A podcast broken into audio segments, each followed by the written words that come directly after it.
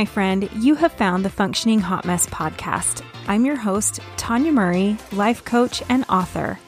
I started this show to share life lessons and hot mess moments along with a few shenanigans to let you know you're not alone in this roller coaster of life.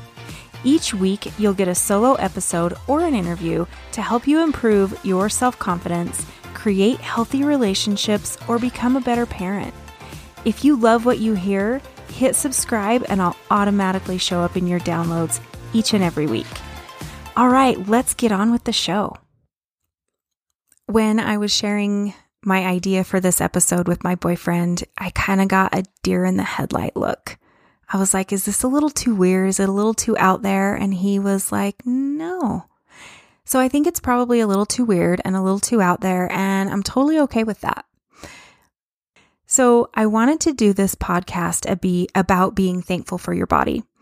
And a lot of times when a new year happens and we're building resolutions, and our body and our body image is something that comes up a lot. And we hear people talk about having a positive body image and accepting yourself and your body for the way that it is. And I am one hundred percent behind that. This is not that episode. It's kind of different. So as I was thinking about that and being grateful for my body and where it is now, let me just tell you, I've been a lot thinner than I am right now. I've had like hashtag arm goals before. I see some of those old, old videos of myself like five years ago, and my arms are ripped, and I kind of miss those arms. And I know how what I need to do to get them back and all of that, but I am where I am. And there's a lot to be said for honoring yourself and where you are and loving your body. And I'm all about that. But today I want to talk about something a little bit different. I want to talk about being grateful for specific parts and things of your body. So we're going to talk about our feet. I know you're probably like, what did she just say? What is this all about? But just hear me out and stick with me. So the other day, like I said, as I was thinking about this podcast and how I wanted to present this information and and and just being grateful for our body, my mind turned to my feet because I was like, what is something that we take for granted on a regular basis? You know, I'm not talking about our waistline or our bust size or whatever. How many of you have ever just sat down and thought how grateful you are for your feet? I never had, ever, until this moment. And that's why I wanted to share it with you. Because when I really started thinking about that, and I know I, it sounds silly and I kind of laughed to myself about it, but when I really started thinking about all the ways that my body had helped me, and I just started with my feet just because it was on, it was on the, they were on the ground. It was the bottom, right? So I'm like, okay, if I just start here, I'm just going to think about my feet. Now, I'm going to go through this with you, but I would love it if you would do this with your feet, with your hands, with your calves, with your forearms, with every part of your body, your lungs, your heart, the things that you take for granted, and maybe something that you don't really give much attention to. So go through this with me. Think about your feet. Depending on how old you are, you've had more experiences or less experiences than me. Depending on your life and the direction that it's gone, some of these may relate to you and some may not. But I want you to go clear back to when you were a kid. Your earliest memories. What are some of the earliest memories that you have where maybe your feet supported you? So for me, one of my earliest memories is being a little teeny kid. I have no clue how old I was, but I was under six for sure. And I remember my mom took me to a ballet class, and it was in an upstairs of a building, and there were big windows and light coming in. And I remember being in a class with other little girls and this beautiful ballet teacher, and my feet started learning new things.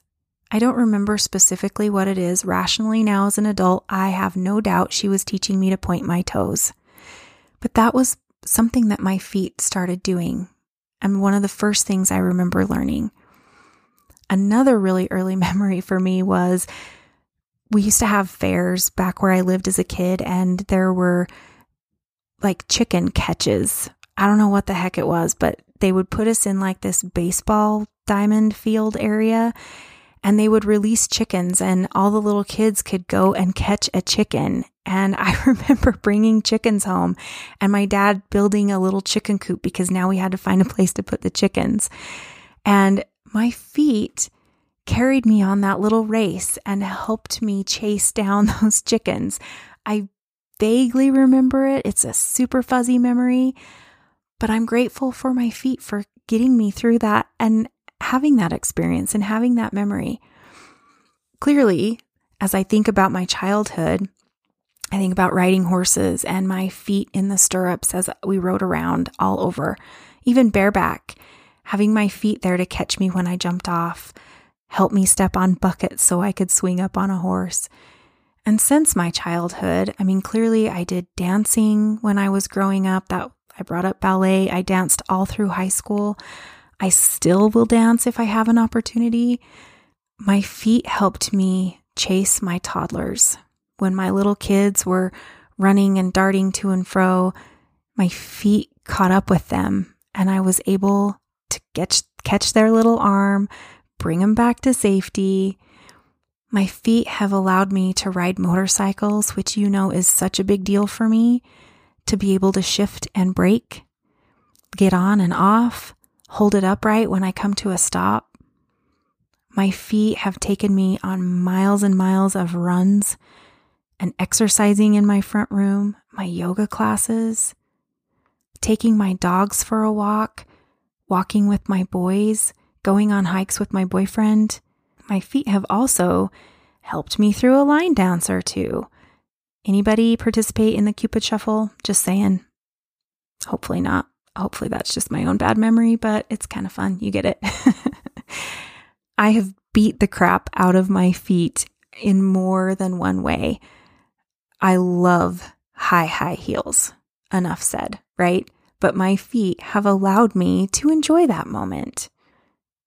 My feet have been there to support me when I'm dancing to Sinatra with my guy. How fun is that? And I know that I have miles and miles and experience after experience left that my feet are going to carry me through. For this episode, and when we're talking about loving our bodies, it's not necessarily just about image. It's about what they do for you. Your bodies are amazing. It's perfect the way it is. Even if you want to make it more healthy, that's a great goal, and I don't want to discourage that. I want you to have self-love for where you are, and then also do what you can to be better to your body. But for today, I just want you to celebrate your feet. Do what I did and think back at all the things your feet have done for you.